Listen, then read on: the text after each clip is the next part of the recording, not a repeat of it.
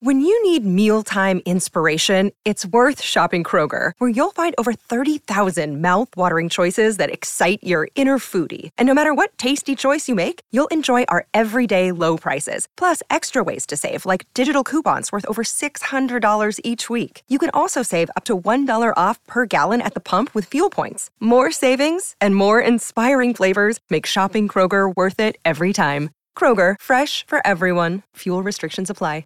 With threats to our nation waiting around every corner, adaptability is more important than ever. When conditions change without notice, quick strategic thinking is crucial. And with obstacles consistently impending, determination is essential in overcoming them. It's this willingness, decisiveness, and resilience that sets Marines apart. With our fighting spirit, we don't just fight battles, we win them. Marines are the constant our nation counts on to fight the unknown. And through adaptable problem solving, we do just that. Learn more at marines.com. It is the Anfield wrap. It is the first Anfield wrap of the season proper. Uh, Liverpool go to Chelsea and draw one all. It's our first one hosted by Sports Social, and it is also our first one where we are partnering brilliantly with Greene King, uh, Greene King Sport, uh, where football is more than a game. Greene King Sport venues are showing uh, every single televised Liverpool fixture across the, the course of the 23-24 season, and they've got 900, 900 sports pu- pubs across the UK. It doesn't matter where you are, based in the United Kingdom, you'll be able to catch every minute of the Reds over the course of the campaign. Other games as well, because other football does matter. And throughout the season, we, in conjunction with Greene King, will be announcing events and bits and pieces, uh, content and competitions and so on that put you closer to the action across this. But we just want to say thank you very much to Greene King Sport for partnering with us over the course of the year. You'll hear more about that as we go. Uh, here, I have got Neil Jones, I've got Harriet Prior, uh, and I've got Andy McCann. Um, and we will start on uh, Chelsea versus Liverpool. Inevitably, the transfer market will rear its head. But Neil Jones, it was a good game, um, and and I really want to sort of start on that because I'm I, I, feel as though it's a game that no matter what you think about Liverpool or for that matter to an extent Chelsea, afterwards you can probably find something that supports your opinion um, of what they either should do or what's wrong or what's good.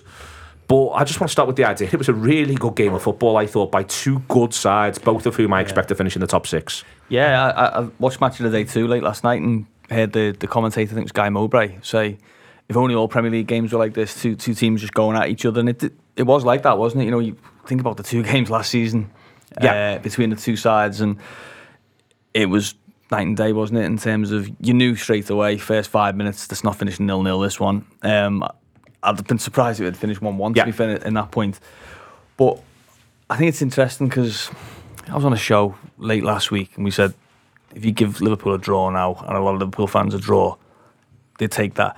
But I don't think there's ever a real draw that people are, happy with. Almost, it's it, you know, unless it's sort of you've you've you've nicked one in the 90th minute and, and got an equaliser, a bit like the Daniel Sturridge game. I don't think anyone's ever happy after the draw. It's always like ah, we, we had that ahead, or we could have won that at the end, or we could have, you know, we, we, we can't give up too many chances and that kind of thing.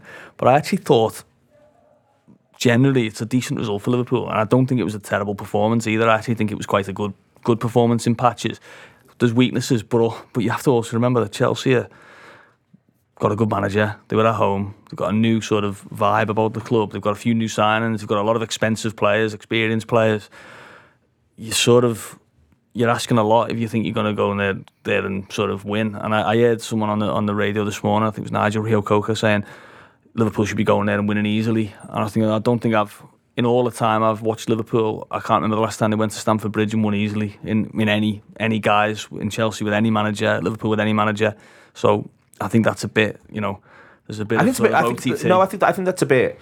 I think the idea of, of that you know, not least because of the money spent, and there's obviously the Caicedo thing, but there's other bits and pieces. I think the idea that you go into Chelsea and you're rocking up, and they're a gang of idiots who don't know how to play footy, which was a bit, and there was some of that was coming from Liverpool supporters as well. And I, you know, I, I did feel a little bit like, you know, I, I, I feel as though we'll go there and we'll have better players, and I think that we did have a lot of players, certainly in the attacking sense, who I think are superior to the Chelsea alternatives. But they're built in this way there, where there's this back seven. The two fullbacks are really good players. Fernandez was the business, both, yeah. and is the business. It's worth pointing that out. You know, and then you're looking at the there's, there's good centre backs there. There's one Liverpool might have paid up to 60 million quid for playing for. When you begin to go through it and break it down, Neil, it's like you can have a chat about whether or not you feel as though they've got enough cutting edge Chelsea. But what that meant was they had a great way of building the play across those seven, and they could look after the ball really well. Yeah, and they've got players who you know in individual moments are big, aren't they? They've got Thiago Silva, who you know when Darwin threatened to break, you know, knew exactly what to do. They had, you know, Raheem Sterling, who's been one of the best players in the Premier League for a number of years, who he is dangerous and he's clever. He's clever. He's strong. You know, he, he knows he knows how to exploit gaps. You've got two excellent wing backs, like you say. So yeah, there's not, you know, I think I think the issue with that you would have liked to see Liverpool do is really put it on the chin and say, okay, what how's you how's your good vibes when it's two 0 you know, mm. let, let, let's let's get from one 0 to two 0 how, how's your sort of how's your new dawn now? But they never did it, and okay, that might happen. They didn't win when they when they went for the quadruple. I don't think they won away at Chelsea or I don't think they beat Chelsea or City in any of the games they played. The four, I think they drew all of them. Um, they might have drawn both of them with Tottenham as well in that season. So yeah. the, it's it's not the end of the world if you don't beat one of the sort of the, the big traditional rivals. But I, I think sort of the frustration is that I think from that first 20 minutes, I think you thought Liverpool had a good chance of doing it. The game's in chunks, uh, Harriet. You know, 0 to 25, I think, is a period. 25 to 75 is a period, although there is the 10 minutes after half time where, it, you know, Liverpool, it ends with the, the contentious penalty.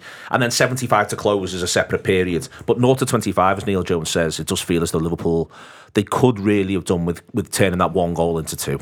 Liverpool looked like a team that had pretty much only attacking options on the pitch in that first 25 minutes. And that's maybe why I feel like some fans are come away from that thinking we set up so attackingly, so offensively. Why didn't we just push in that first half an hour and get that second goal and then really make Chelsea consider their options? And then it kind of swung the other way. I, I don't know if you put it in there with all, all, your chunks of time, but I thought 35 to 45 Chelsea were far on top. Like that, oh, period, yeah. that period before half time, I was thinking if we don't concede a goal here, like I was just wishing half time because it felt like they were so on top. It just for me, it, it, was like in that final period, they just figured us out a little bit. I would have maybe liked to make a change at half time. I felt like Gakpo never really got into the game in that position. There was maybe question marks whether he should have started, whether Jones sh- should have started.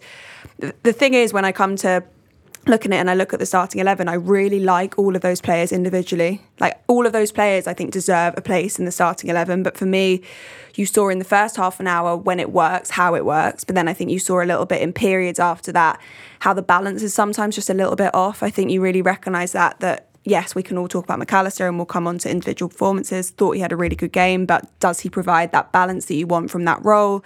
Moving forward, obviously, we, we saw how quick we were kind of moving forward and in transition, and the attacking options we have and the talent we have in that area, incredible. And, and you see that in those really good periods. But then in the worst periods, you see how vulnerable we are when Chelsea counter quickly, when they get the ball in transition, when they're winning the ball back in dangerous areas.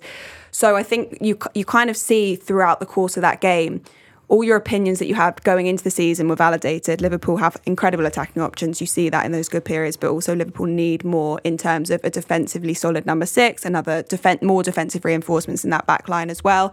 All the frailties you thought were there before the game, you could see as clear as day, but all the strengths as well, you could see clear as day. Andy, one of the things I took from the game whilst watching it live, you know, first half, was the quality both sides, the ability to move the ball 30 to 50 yards really quickly, whether that's through a carry or more accurately with, with players like Mac Allister for our goal is a good example. Trent Alexander-Arnold's a good example. Fernandez is inevitably a good example the number of excellent 30 yard balls, not 70 yard raking passes, Xabi Alonso, Steven Gerrard, even Virgil van Dijk like, but instead the idea of, no, this is how we just pop ourselves up here and now we've got the ball in this part of the pitch. I thought one of the things they work out is how Fernandez is going to find Sterling or James in attacking areas over and over again. They they worked that out in that first half period and it makes a big difference.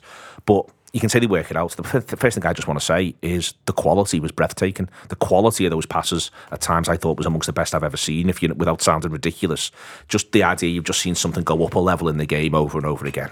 Yeah, there's a, there's a chance, isn't there, that it was like the, a game between two teams that need a number six, and obviously there's the one that every, both teams have been linked with, and looks like he's going to Chelsea now.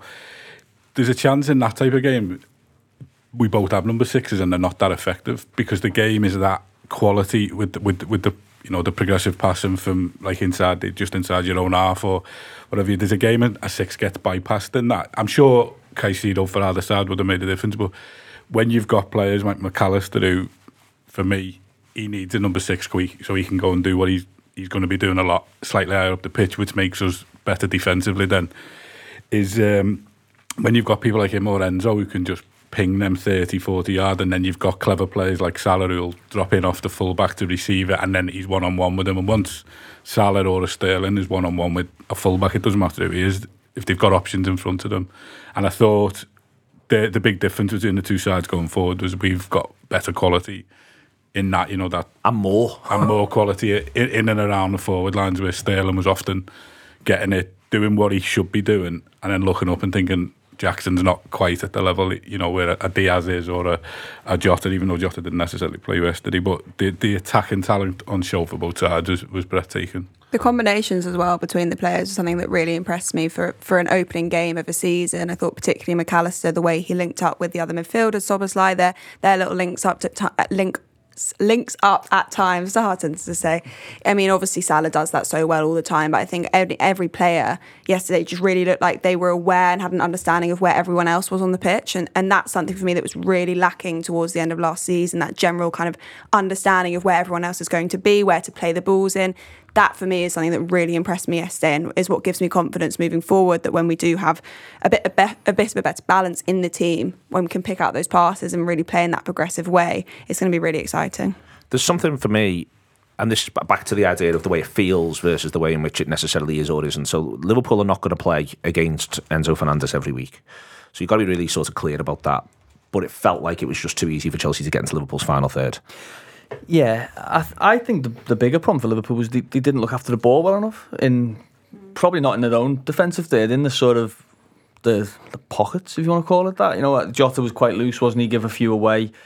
I mean, they only had one shot on target in the in the game, even though I mean Salah had one block that was going in the bottom corner. Diaz had a header that was blocked with a hand that was probably going for the, the bottom corner eh, in the second half.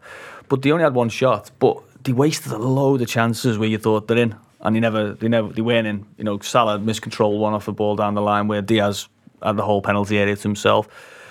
Gakpo made a mess of one where he, he done brilliantly to sort of body uh, Gallagher out the way, wasn't he? And then squared it to Salah. He ends up hitting the bar, but it's a better chance for Gakpo than it was Yeah. for Salah. There was a nut, there was one really early where Jota plays it too wide for Diaz, where he's in, and you think, oh, you're in. Liverpool do that a lot, and in the game, and I think it when you when you you've sort of almost accepted, and Liverpool did accept that they were not going to have a, as much of the ball as they, they often do in games you need to sort of be more precise with that. And I think this Liverpool team will be more precise in, in those moments. They've got better players now in those moments. They've got Szoboszlai, they've got Mac Allister, they've got Gakpo, who, who are really clean, sort of Manchester City sort of type players who, you know, you, you don't have to worry about their first touch. They're not sort of rushed. They're always a little bit controlled. But just yesterday, they didn't quite get it right. And I think that was the bigger problem for them. I I think it, it, they were turning it over in, in, in areas where it was A, oh, that was a chance, and then B, oh god, now we've got to get back. You Yeah. know, and, and I think that was that was where a lot of the trouble came from. Not necessarily Liverpool not you know being structured enough in terms of having strong enough players. I think Klopp said that in his thing. He said this it had nothing to do with the characteristics of the midfield. He said we were too deep as a formation, um, which I didn't necessarily see live, but. I think that I think it does it does look on a few clips that you see. Actually, I see what he means. There's a, there's two big gaps basically, um, but I, I, I think that's okay. I mean, you know, Harriet's right to say, you know, this team's going to score goals. It's going to create a lot of chances. It already did in, in the game. You know, if, if if a little bit goes right, if Mac Allister gets that pass right at the end to Núñez, which most of the time he would, they probably there's a very good chance they win the game. And you know, I know Chelsea will have moments of their own, but that's sort of that's the point of a draw, isn't it? you both have moments. It's interesting. I kind of asked, asked this back to you, Neil. Do you think there's an acceptance this season that Liverpool might go into games and approach them where they don't feel they need to have as much of the ball, like their possession stats don't need to be as high because they Yeah. don't want to leave themselves as vulnerable in, in counter-attacking situations. So if they just have the ball, like kind of w- not try and win it back in as dangerous areas, then and there's kind of an acceptance around that this season. Yeah, I thought that was. I thought it was quite interesting how how how often they chose to allow Chelsea just to have it in that area. One of the problems with that though was that was allowing Chelsea to work out right. This is where we get Fernandez on it, and now this is what he's going to do. And I think there's a fine line between that, between the idea of you wanted to make it harder. I felt for them to get the ball into him uh, at times, and I think Liverpool had sort of decided because they didn't want to get caught out pushing that they were going to allow him to have it, and not just him, but other players as well. And I think that that's a risk to allow obviously really good players to have it because they'll begin to ask you questions that you find difficult to answer. But that said, again, one of the things I think is really interesting in the game, uh, Neil, is that you know well, we mentioned the excellence of Chelsea twenty five to seventy five, but in a really weird way, they don't they get the best chances, not necessarily when they've dominated possession, but more when they hit Liverpool on the break. They still the the chances still come when Liverpool are in transition. Yeah, yeah, you're right. I mean, Chilwell had one, didn't he, where he switched it nicely from Liverpool's left to Liverpool's right. I think if his touch is right, he scores. Pro- oh, he- he's got a very good chance of scoring. He doesn't get his touch right. Um, Jackson had one, didn't he? Where he, I, I was quite impressed by Jackson. I thought, Yeah, he, and I I, thought thought he he, was- I thought he had a good game. You know, and he was a handful, wasn't he? And I, I actually thought it was one of them weird scenarios where the centre backs did quite well against him, and he did quite well against the centre backs. You know, I didn't, I did, I wouldn't have looked and said, "Oh, Konaté's had him off all game there." Yeah. I wouldn't have looked and said, "Oh, he's given them nightmares." I just thought it was a good, good battle, and for a young lad on his debut, I thought he done done quite well. Um, yeah, I mean Chelsea. I, I watched I watched the Sky highlights this morning, and it felt like it presented it as Chelsea had all of the chances. And I, I, looked, I thought, well, you know, Van Dijk went close with one. Salah at the bar. Salah had one blocked on, on the goal line. They could have had a penalty. Darwin had one deflected just wide. They should have picked out. Um, or they both had a goal. This I thought it was quite an even Yeah. in terms of in terms of chance. And I think the, I think the XG, you know, without going in too deep into, it, I think it was quite similar. I think it was probably two two around that in, in, in XG. So I don't. Yeah, I don't.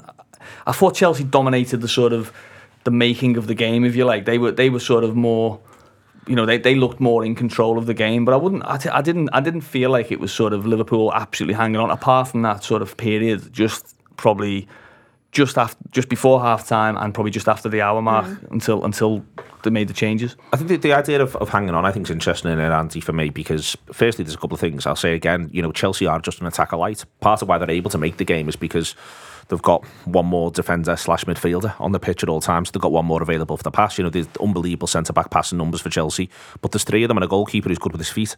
So the ball's just circulating there all the time, and Liverpool are letting them. But I think the other thing that's interesting is, I think it's 65, and I think the where the, the expected goal stuff was striking to me. Having a little look was Chelsea didn't have a shot after the 70th minute. I think they really run out of gas uh, there, and Liverpool's changes, I think, help shut the game down. Whether or not it makes Liverpool more creative, I think Liverpool shut the game down quite well and sort of say, no, you know what, we're all we're all done here. Yeah, I think control was the word that was getting banded about in the boozer yesterday. Is Jones comes on and he maybe takes away a, a goal threat slightly, but he just gives you a bit more control. And there's times when, you know, I know most of us are, fans of him. That is sometimes he chews it a bit too much, and you think and release it. But I think he needed to do that yesterday. He's come on and he, he's he's quietly kind of killed the game a little bit, and then let us grow into it. And I know you've got Robertson. Robertson once Jones had come on, kind of started getting more forward. But just just picking up on Harriet's point before it, I think like some of the Twitter heads get, you know, oh, we should be going there and winning there and In the season when we won the league, you have difficult moments in every game. There's the amount of one nils we had in that championship season. But you could have been 1 0 down after 30 minutes away at any side in the league. You're never going to get to go I was impressed like with how we suffered. I think both centre halves play well. Yeah, Come on to individual they performances, but we suffer well. I thought, Andy. We, you know, we, it's hard, but we. I think last season we'd have broke. We didn't break. Is is the big thing for Yeah. me. No, definitely, and y- y- you're going to have to suffer, especially at venues like Stamford Bridge. You're always going to have to suffer. You're going to have to go through moments where the striker misses a chance that you'd expect them to score. But it's about how you react, and I thought the two centre halves played really well yesterday. Great stuff from Harriet, Neil, and Andy. We'll be back in a minute or two with more on individual performances. The two centre halves do play really well, Neil, and I want to get onto individual performances uh, around it because they play well. I think everyone. It's a funny thing, you know. uh, I read your, your match ratings, and I think it's a funny thing where you feel as though, possible exception of Jota and Gakpo, everyone else who started the game, I think, acquitted themselves really, really well. Yeah, I mean, and even even Gakpo, it was, it was more he didn't get the ball a lot. You know, I think I looked at half time. I think he had nine passes in the first half, and obviously he's playing in, in the middle of the pitch. You, you'd expect more. I know, I know it wasn't a game where Liverpool had an awful lot of the ball, but Gakpo's good enough to get on it and, and, and make a difference. He, he faded, and I think all, all of the attackers who started the game faded quickly in the second half, or, or certainly drifted from view. And I know Salah, Salah made sure he was very much in view when he, he was taken off, but I, I think there was. A, I, I thought. I thought Konaté played well. I thought he was. He started the game well, and he. I thought he, he. he competed and did everything that you'd want him to do. in in the game. He wasn't rash. He wasn't. He looked, of- he looked up a level from his pre-season yeah, performances. yeah, I agree. I think Van Dijk the same. Yeah. you know, I think Van Dijk he's still he's still the best in the world at, at, heading in his own boxes, and he's still the one who if if someone said, listen, if if if a if the right player gets his head on this, you know everything's great. You know it's going to be Van Dijk, don't you? You, you he'd the one I'd pick out of anyone to go and to go and win a ball for you in the penalty area. I thought Robertson, he had a tough time, but I don't think it was necessarily him playing badly. I think it was him sort of having his work cut out with you know two good players up against him and not much protection from in front. You know, be it Diaz or be it the left-sided midfield player. I thought he was brilliant in the last half hour of the game. I thought he really stepped up and, and, and came into his own, showed you know a bit of courage and a bit of bit of leadership. The goalkeeper obviously is hmm. excellent, isn't he? I, I was. I mean, I, I- I saw a little bit of what I, I wouldn't say I saw a little bit. I had a little bit of sort of dissent, if you want to call it that, from people who I know about Szoboszlai. I thought he was brilliant. I thought he was great. I thought he, I thought he was excellent. I thought he looked. I looked at it and thought that's that's a good sign, and that, that, was my takeaway from it. I thought he's big, he's strong, got about for ninety minutes. I wish he did that one at the end when it, it dropped him. I thought, go on, go and go and sort of win the game at, at the end. He, he probably did the right thing in terms of trying to pass it, but I, I want him to sort of really back himself there. Also, it's all right if he doesn't stand out. Like I think our midfielder Yeah. stood out sometimes for the wrong reasons yeah, last but- season. It's all right if he just puts in just a solid performance and eases his way into Isn't it nice side. to see two players there, and well, three really. Gakpo, he didn't really do it, but players who the ball goes into him, you think, oh, you're under pressure, and he just turns it around the corner, and you go, actually, we're out there, Exactly, looking yeah. lovely, and you know the goals. The goals are a good example, isn't it? The goalkeeper plays one into someone without, uh, you know, I'm not being cruel on Jordan Henderson, but that's getting turned probably. You know, over his shoulder out to play. You know, maybe or straight back to the goalkeeper. This is a, a, a, a pass and a bit of bit of courage on the ball. Um, I, I, I was I was pleased by them. You know, Diaz didn't do a great deal after he scored, but that's great, isn't it, to see him doing that? We were talking It's about the thing you want him doing, yeah, it's- it's he's like- got to get them Sadio Mane goals. And he is, It's a very Sadio is, yeah. Mane goal, wasn't it? You know, Yeah. even the fact that he was sliding in was sort of a bit Mane-esque. Yeah. but he's got to be there to, I was to do that. with it. Absolutely, you know, Jota will play better. You know, he, he, was still a nuisance enough. Especially in the early part of the game, he can play better. Gakpo can play better. Salah can play better. But you know, I think generally there was nobody that you went, "Oh, that's a problem. That's a huge problem individually." And that's why it's interesting, Harry, to come back to the, the system question, therefore, because we're sitting here and I feel as though uh, also Elliot, I thought, came off the bench, made a real difference. We've talked about Curtis Jones as well. And this is where this is what Liverpool do need to still think about or engage with is do you feel as though that's the right approach to be taken at a ground like Stamford Bridge? Now, you know, recruitment comes into that. But for me, I, I do just sort of go back to we're saying all of this, but we're also saying our centre halves has a lot to do. We were troubled in these areas. Robertson was put under pressure, but we're simultaneously saying that these players played well. Yeah, if you're talking about every single player on the pitch putting in a solid and consistent performance, and yet you still haven't come away and felt like you were totally dominant for, for large parts of the game, then I think that does raise questions with the system. And, and for me, the biggest question mark does fall to the two players, and that's Konaté and Robertson. If you look at Konaté's heat map from yesterday, the ground that he had to cover from the, the right hand side of defence, obviously, and then shifting into the fullback position, and then even into midfield at times when Liverpool are pressing high. He has so much ground to cover, and I think he does so well, by the way, yesterday. But it does still raise questions of whether we should be asking that much, whether it's reasonable to ask that much over a 38 game season. When he drops out, who is going to step in and do that? Because I don't think any of the backup options we currently have would be capable of doing that and covering the ground that he does, because he's got the recovery pace and the other attributes to make it work. And then Robertson as well is is the same question we've been talking about in pre-season and the end of last season.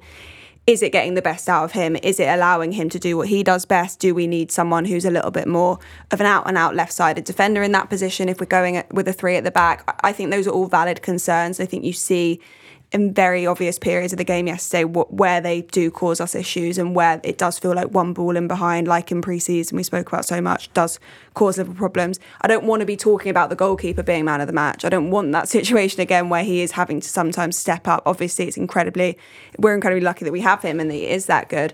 But I just would like him to have that little bit more protection and in the current system with the current players, excluding recruitment, because if we bring a, a solid defensive midfielder in, this conversation all changes. But at, with the current system and the current set of players, I think it does leave far too many vulnerabilities uh, open. Do you think so? I'll, I'll I'll ask you this. Do you think if, if they did bring any defensive midfielder in, it all changes, Andy? Because that that's the thing I still remain sceptical of. I think mm. it can it can improve, and I'm fine with this in a way that we you know it's back to my idea. I, I think we're building this a lot of this towards results against the bottom ten, home and away. I think we're trying to do something that's a little bit different, and I'm fine. I'm fine with it up to a point. But I don't think one player, even and even two, even if you, for instance, had a more traditionally sort of left-hand sided centre half option ahead of Robertson, which is the other thing people are talking about, I don't think it change. I think I think it can improve matters possibly off the ball, but I don't think it changes everything because I think Liverpool, to use the old Benitez blanket metaphor, Liverpool are putting their blanket in a very very specific way here and saying, okay, you can get at us try and get at us because we want to try and get at you the other way. I don't, I don't, I don't think everything just gets solved with a with, with a magic wand. No, I, I, think one of the reasons why he's, he's implemented the system, just picking up what Harriet said, is I think he just backs the keeper. I think he, I think part of it is you will get chances, but I've got the best keeper in the world, so I'm kind of happy. I think that's a little bit. Pep probably gets City get attacked less because they're, they're a bit more rounded than on, he, and he's you know nothing comes through the left back attacking wise. Now he, he is very much going with four units, and he and one just steps into Stones steps into midfield. But I think one of the reasons why Klopp is happy trying it is he backs his keeper 100%, like I think we all do. And then the other one with, with the system for me is the six. I think the biggest difference we'll see when or hopefully a six comes in is we'll be more defensively structured because the pressing Mac Allister and Szoboszlai, Mac Allister will be 15 yards up, so the balls, the direct balls coming will be less because Mac Allister will be doing that 15. The six, hopefully the six is a good player and he, and he helps us in it.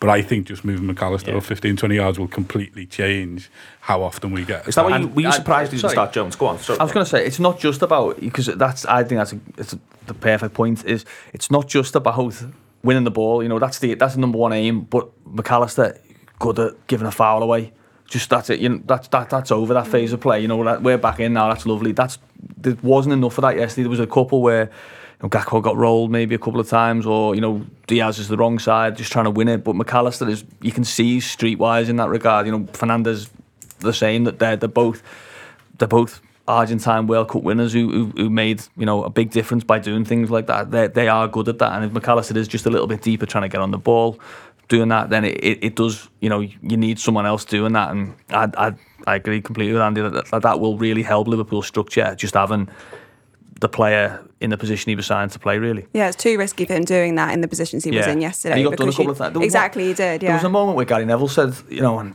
Gary Neville, but said, there you go, there's an example of why he's not Liverpool needed a defensive midfielder because it was Enzo Fernandez ran through, didn't he? But Liverpool blocked the chance well. You know, like it, it was it was well dealt he with. Let in him sense. Past he just yeah, he just switched off. But he, he, he, switched off. But also, it was like Liverpool were aware of the situation. It wasn't a case of oh my god, like you know that's completely gone wrong.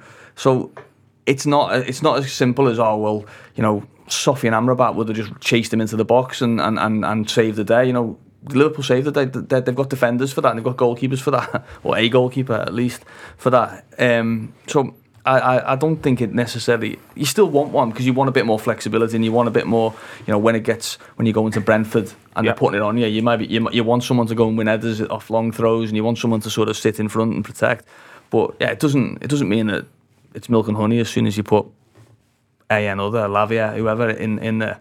Also, when we were playing the 4 3 3, though, we were still talking about the defensive vulnerabilities and the fact mm. that Trent was pushing half far mm. further forward. Like, it was never, there's never a perfect solution. I think the manager referenced this himself recently. He said, whatever system you play, there's going to be pros to it, but there's also going to be cons. And it's whether you take all the attack, attacking impetus that this system gives us and the fact that it's going to allow us to create so many chances that hopefully we take, and you kind of just put up with the, the defensive frailties. However, I do think that having someone in there that is more of an out and out number six will alleviate some of those vulnerabilities. It won't solve them, it won't change everything, it won't be the total game changer, but it will mean that when Liverpool are exposed and more vulnerable, that they do have someone there who will just put in the last ditch tackle, who will be the last man standing, who will be able to to sweep up some of those areas where I felt like there was gaping holes yesterday.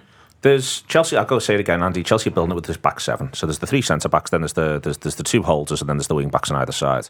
Liverpool are building it with a back five, um, and that's one of the reasons I think Chelsea sort of retain possession better. For me, there's a bit of a happy medium here. You know, I, I'm not uh, again to sort of to, to, to ask the system question. Liverpool could be 4 2 3 1 in these games. Uh, Neil wrote a really good piece this morning where he, for instance, said it wouldn't be the worst thing in the world if it was Trent Alexander Arnold and Mac Allister. And I think you can throw Thiago in there in the idea of a 4 2 3 1 at the base of a midfield. And then you've got a back six. that you're building it with a back six. So it's not seven, you've still got four attackers on the pitch. But I think that, that I do feel as though there's a bit of a journey to that. that Liverpool, and Liverpool have played that, that under Klopp. Even when they played 4 3 3, there was times when he played 4 2 3 1 or 4 4 2 or whatever you want to say. I just think there's there is a little bit of, you know, I, ho- I hope we see a bit more variance as the season wears on. I don't think he just has to play this way, especially away from home. I think he can he can flip it during games, and I think he actually does do that a little bit with twenty to go. Yeah, I think the other option would be would be to have stick with Trent at right back and just be more of a traditional right back, and then have Mac Allister and Thiago sitting together uh, as a little base to build from. You could do that. I just wonder yesterday whether Klopp, you know, we spoke earlier about kind of letting them have the ball, whether it's been a, a pre-game plan to, to let them do it, or you know halfway. Once they had that mad ten minutes, didn't they? Where you know they, they had the disallowed goal, they had that chance that you just referenced where Mac Allister switched off for a second and they've got in. I wonder whether Klopp's watched that and thought they've they're literally building with a seven here and we've only got five that can press them. Lads, just let them out until it comes to a trigger point. You know, if Yeah. you've ever coached, you, you have your trigger points where you then get involved or you engage. He's just gone while it's there, you just kind of shoo them away or bring them into an area you want them. And then they've gone, okay, when as soon as they engage us in this part, we, we then press them. Um, whether he's done that before the game or during, probably a little bit of both. But I think the 7v5 building has definitely had an impact on the way they played yesterday. I think the trigger point was Conor Gallagher, wasn't it? I think it was basically as soon as he's got it, take it off him, and Yeah. they've done it quite well, didn't they? And I, I give him credit. You know, I give him so much I don't, I don't rate him at all as a, as a or haven't, but. I tell you what, he showed some character yesterday. Couldn't he- agree more. I'd have, I'd have been hauling him after 25 minutes if I'm the manager. I'm saying you're out of your depth, mate. Sorry. And I thought he was brilliant for them after that, or certainly for 45 minutes. He was he was brilliant. I'm So glad you said that. I thought I think the same. I don't particularly rate him, and I think Liverpool Yeah. clearly had a plan, and he shows some character that he stays there in that couple, game. There He was a couple where it was like, I mean, he was off, wasn't he? If Salah Salah gets a toe and he's sliding in, you think you've got to get that right. But was, uh, he wanted the ball, he carried on doing it, so credit to him. But I think Liverpool definitely had him circled in the notebook of, you know, as soon as that ball goes in and he's got a bit of a, a bit of, he's facing his own goal or he's, you know, he's got a, a bit of time to sort of think, get into him and take it off him. Thank you very much for listening to the Anfield Wrap. We'll be with you every single Monday now on Sports Social. It's a pleasure to be here. If you haven't thought thought of it already, do consider downloading our app, uh, and on there you can see all of our premium content. You can use tokens to explore that if you want to. Support the Anfield Wrap any way you can uh, on YouTube as well. Uh, we'll be back in a second or two with more on transfers. Just sort of rounded it off, Harriet. Liverpool, they were worse, I'd argue, uh, last season at Stamford Bridge. They could have got battered uh, in the end. You know, you, that really was one where the goalkeeper was walking away MOM.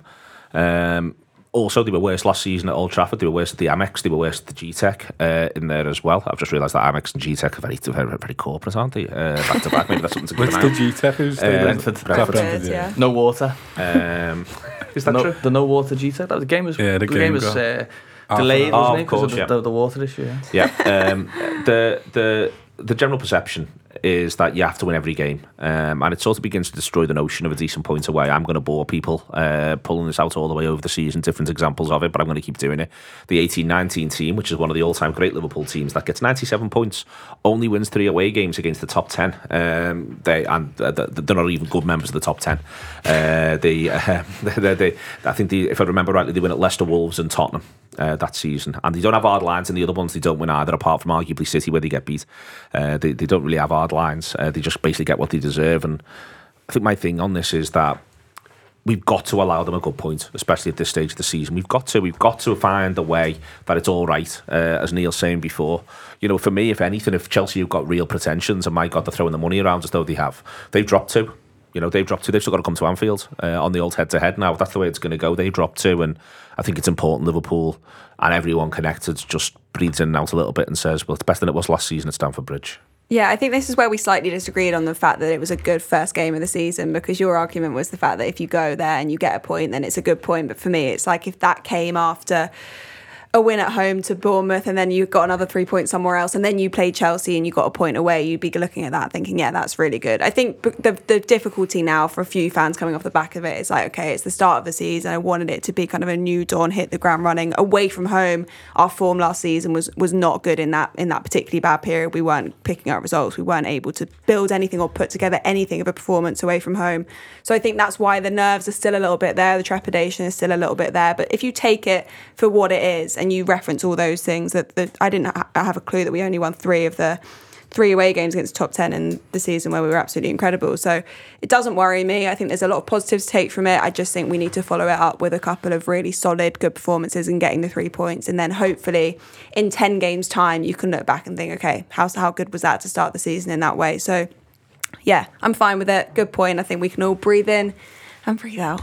On that, I've come in this morning and me and Andy were chatting before, and I said to him, "Is it a good point if you're chasing City?"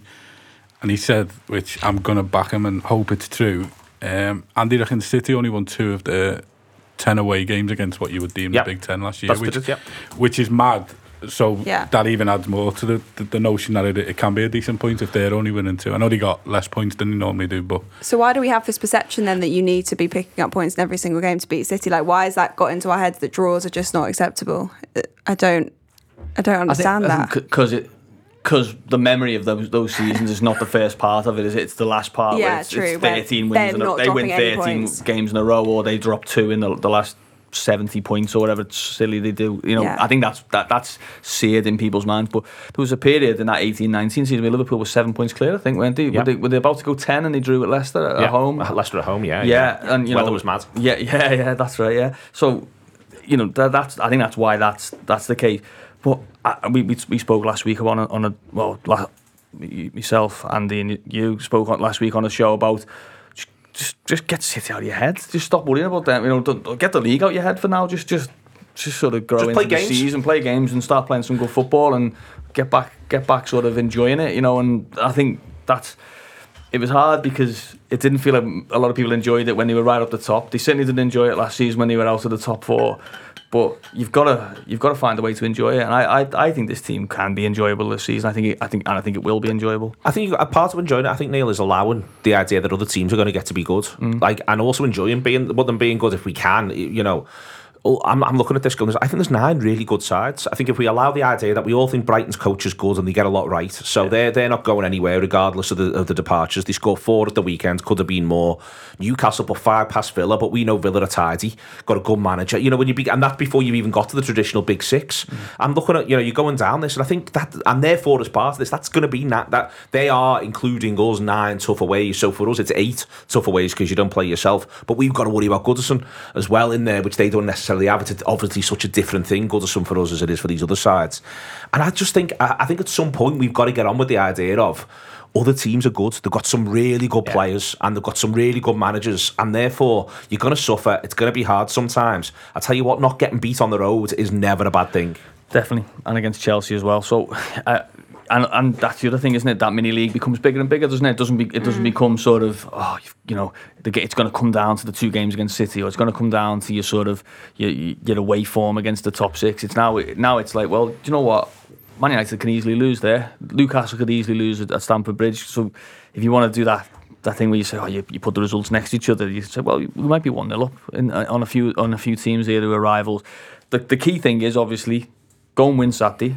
Make sure you don't you don't you Yeah, know wet the bed on that one. Yeah. Make sure you you know I, I, I think they'll have a chance of having a good go at Newcastle. They beat them twice last season. I think you know it's going to be a, a raucous St James's Park, and if they get on top, then great. But I think Liverpool could can can cause them problems. So if you go out of there, if you get out of Dodge with a win or a draw, you're suddenly looking at five seven points from the first three games and going, "Do you know what? We've got two tough ways out the way.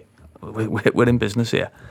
And that matters. the Uh, Newcastle games had a bit of added spice in it because Klopp's gone at them in his press conference, and he Yeah. at the, the assistant, and I think you know the rumor is they'll be putting that up in the, the changes and that he's right. what's his name, the Um, Jason one who- Tindall. Yeah, he's kind of gone at him in a press conference. I think that they, there was a lot of needle last year between the two, wasn't it? Especially at Anfield. I mean, that, that I, I always say this. It was it was a game in August. I've never seen Anfield angrier than, than that sort of, and they won.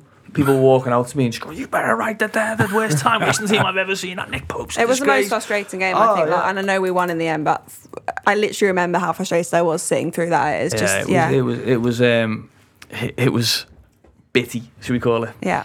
Was it Carvalho, winner? Carvalho, yeah. Very yeah. late one, yeah. Yeah, Joe Gomez wins the header. Uh, All those teams are in and around the, the, the top six or even the top 10 have strengthened so much over summer as well. And that's why you can come away from, from Chelsea where they have strength and where they have got a new manager who is going to go on to probably do really great things with that team. And they've brought in players, they've shifted out players, they've trimmed the squad, they've done everything they need to do over summer. And so I think when they start developing more as the season goes on, you take that even more as a good point. Probably a little bit scarred by the last season where they finished, what, 11th?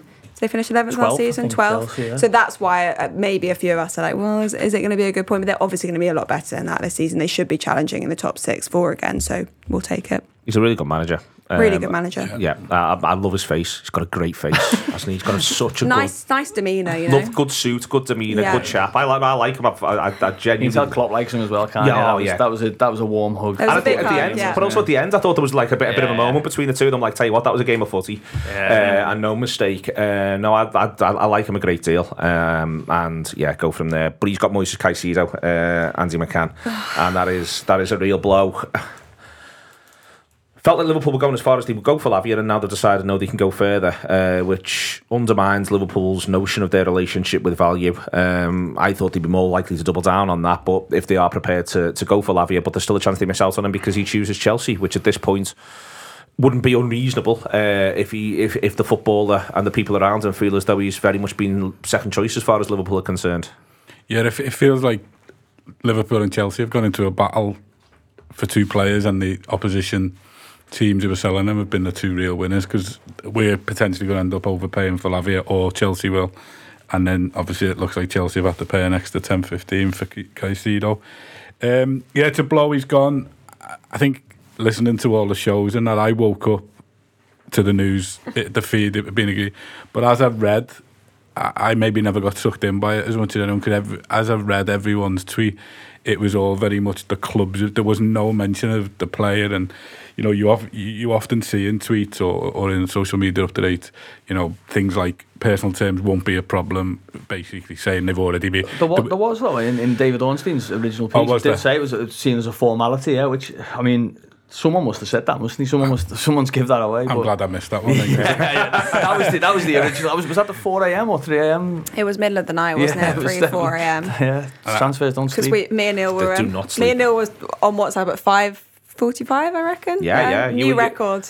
Yeah, only only me, you, and Gutman were awake of, of, of everyone uh, at that point. Um, But even even Klopp's yeah, co- conference for me Hmm. was was I was thinking this is a bit moody. This this I reckon I don't think this is anywhere near as done as everyone's thinking. And you know, I'm so surprised he didn't comment on it because he, I, I feel like normally if it's not 100% done, they just won't pass comment. But he did say there was agreement between the two teams and then did acknowledge the personal terms and everything. But it was a, it was a strange day, wasn't it? Yeah. Very strange day. it was a strange day. Uh, Harry carried it on live television on behalf of us all, which is very good of her. Um, Neil, there is there is with it. As I say, I'm surprised Lavia is is come back in in terms of Liverpool making a really heavy offer because they could have made that heavy offer three weeks ago and go from there. And I think that you know if they're going to talk about the fact that value is what matters to them the most, what they can't do is, is show weakness around this. I would genuinely argue. I understand that they do need a footballer or maybe even two to come in. Um, Sangare at PSV is being mentioned. I think Trindade hasn't gone anywhere, but I don't think he's going anywhere literally practically whilst they're still in the Libertadores, uh, which I don't think is unreasonable, by the way. Liverpool should not get to bully Fluminense or anything like that. You know, they've got their own sporting ambitions. I think Palhinha's fitter than presumed. I think Fulham have been training him in the dark or something. uh, Tyler Adams isn't fitter than presumed, but he's got a 20 million release clause, Neil. You know, I'm, Yeah. I'm, I'm, I think there's other names in the frame beyond Lavia if Lavia doesn't work out for them. yeah. I mean, Liverpool have been briefing that really this summer, haven't they? You know, uh, whether, whether it's a, a genuine sort of thing or, or more of a you know a, a, a sort of a message to Southampton that they don't don't don't mess about too much. You know, we can. w it's not just you, but Liverpool. I've I've been saying. I look at those names. Palhinha for me doesn't make sense for Liverpool uh, in, in what they've done. He's 28, and you're looking at a big fee. Obviously, one has been mentioned, Doucouré from from Crystal Palace. You're sort of looking at him and saying, okay, that's a lot of money, but as a player who is a defensive midfielder, who has played in the Premier League, who is young, sort of bit of upside to him. Okay, and he's available now, as in to play. Like, could he be one? Tyler Adams, he's a good player. He's got a pretty checkered injury history, and uh, yeah. you know, twenty million. Okay, you might say that's a, a little a gamble you might be able to take, but yeah, I'd be, I'd be really worried about Liverpool buying an injury-prone player when when there's so much problems. Sangare, been linked before, hasn't he? And I know Liverpool were sort of were expecting him to go in January, and hence why they were in for Gakpo so early in, in that market. They were thinking, okay, they're going to sell him and Madueke, and we're not going to be stuck for Gakpo. So I think Liverpool do see that there's, there's a player that can play in the Premier League or a, a bigger club. I think I'm. I mean, I'm don't know about everyone else, but I do get the feeling that it is a little bit just like, do you know what?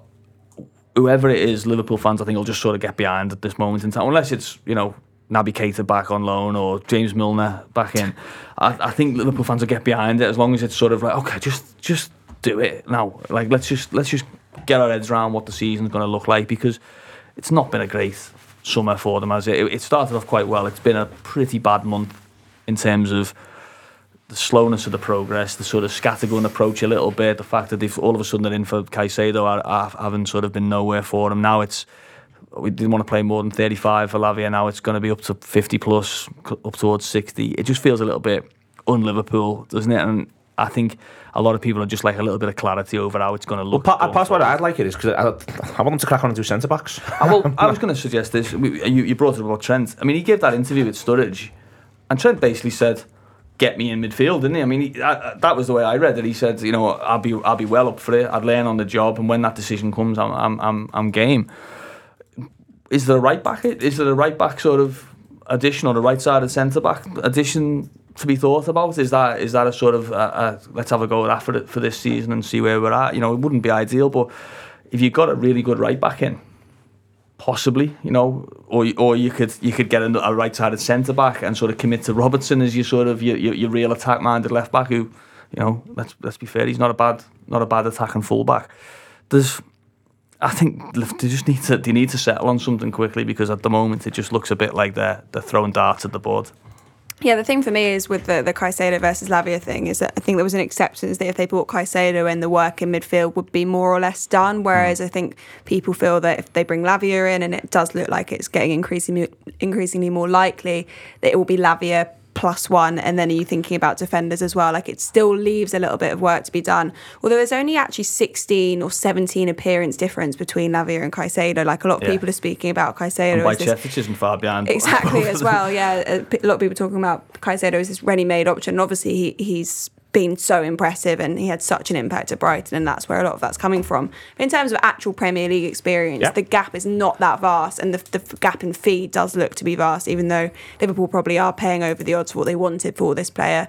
But yeah, Southampton and, and Brighton consistently the real winners in, in this transfer window. Brighton in every transfer window, I think, pretty much. But yeah, I think it would be Lavia plus one and then a defender, and I think that's why it still leaves quite a lot of work. I just quite liked it all to have been wrapped up at least a couple of weeks before the season started. G- obviously just let you know on something behind the curtain a little bit, but I asked Klopp on on Friday. He did obviously an embargoed section of his press conference, and I I was there for um, Sunday, uh, um, sorry, the Saturdays, and I sort of made my introduction to the question was, you know, the two different types of player, and you know, Caicedo's a lot more established, and Klopp said, no, he's not. Like Klopp, like, was that was his reaction was, well, not really. You know, he's he's a bit couple of years old and he's played a few few games more. I disagree with him. You know, Caicedo's played at the World Cup and, and has shone in the Premier League, whereas Lavia has shown glimpses in the Premier League. You know, Caicedo was nominated for Young Player of the Year, that kind of thing. But in terms of the, you know, being a sure thing, I, I think Caicedo is close to being a sure thing. But you could make the case that what 45 games in the Premier League, isn't it? Bajcetic has played 22, I think, in his career. it's not, you know, it's not sort of 115 millions worth, and Lavia even less, I think, is worth 60 million. But they do need a player. Oh, oh yeah, they, they need. I think they need three players. I think if, if, if, you, if you if you if you're asking me to Three players to that the are Trinidad in January. For me, that's what I'd like to see them Well, do. yeah, oh, yeah, but I think they need. I, they, they need one. like I was in now. They need this if you one. can. Yeah, they they need need, this two. one. One they, they need two, pretty much. And I think ideally they need three. But you know, we're all greedy. Who do you want to hold in mid? You can pick one of any of the sort of known names, just to end us off, just for a laugh. No one's got, no one's got, no one's going to hunt you down and kill you. Just based on what Neil's just said, obviously that's a little bit behind the curtain. The fact that Klopp's almost Was that after Caicedo had started to Yeah, go I mean, down? look, it, it's difficult because he, he the point was he, I can't look I can't start speaking about Caicedo and Lavia specifically because there's stuff going on, Yeah. you know. But it, it was more like it was more just an instant reaction to my my frame of the question was have you changed this is a change in plan if you're going after Caicedo because he's more established and he's sort of well, it's not really you know like it's a bit like there's still a project there type of thing But yeah, maybe that was just playing down his. But based on that, I, I'd just go Lavia. They've been in for him all for six weeks. I, I, I think just you know, I'd like him in. Yeah. Okay, uh, there we are. That's the McCann take. Uh, do take it up with them if you don't like it. Uh, maybe they will hunt you down and kill you, Andy. Uh, but you know, I'll, I'll not. I'll not feel responsible in any way, shape, or form. Uh, thank you very much indeed to Neil Jones. Uh, to Greene King as well, our new partners. Very, very pleased to be partnering with them. Andy Heaton and Ash O'Rourke for producing. We've also had Harriet Prior uh, joining us and Andy McCann, uh, who is blameless for all these things. They buy who they buy. They're not going to listen to Andy. Don't worry about it. Uh, it was a good draw. It was a good point. We're going to have to get used to that, you know, because that's the way this league's going to be this season. See you later. Sports Social Podcast Network.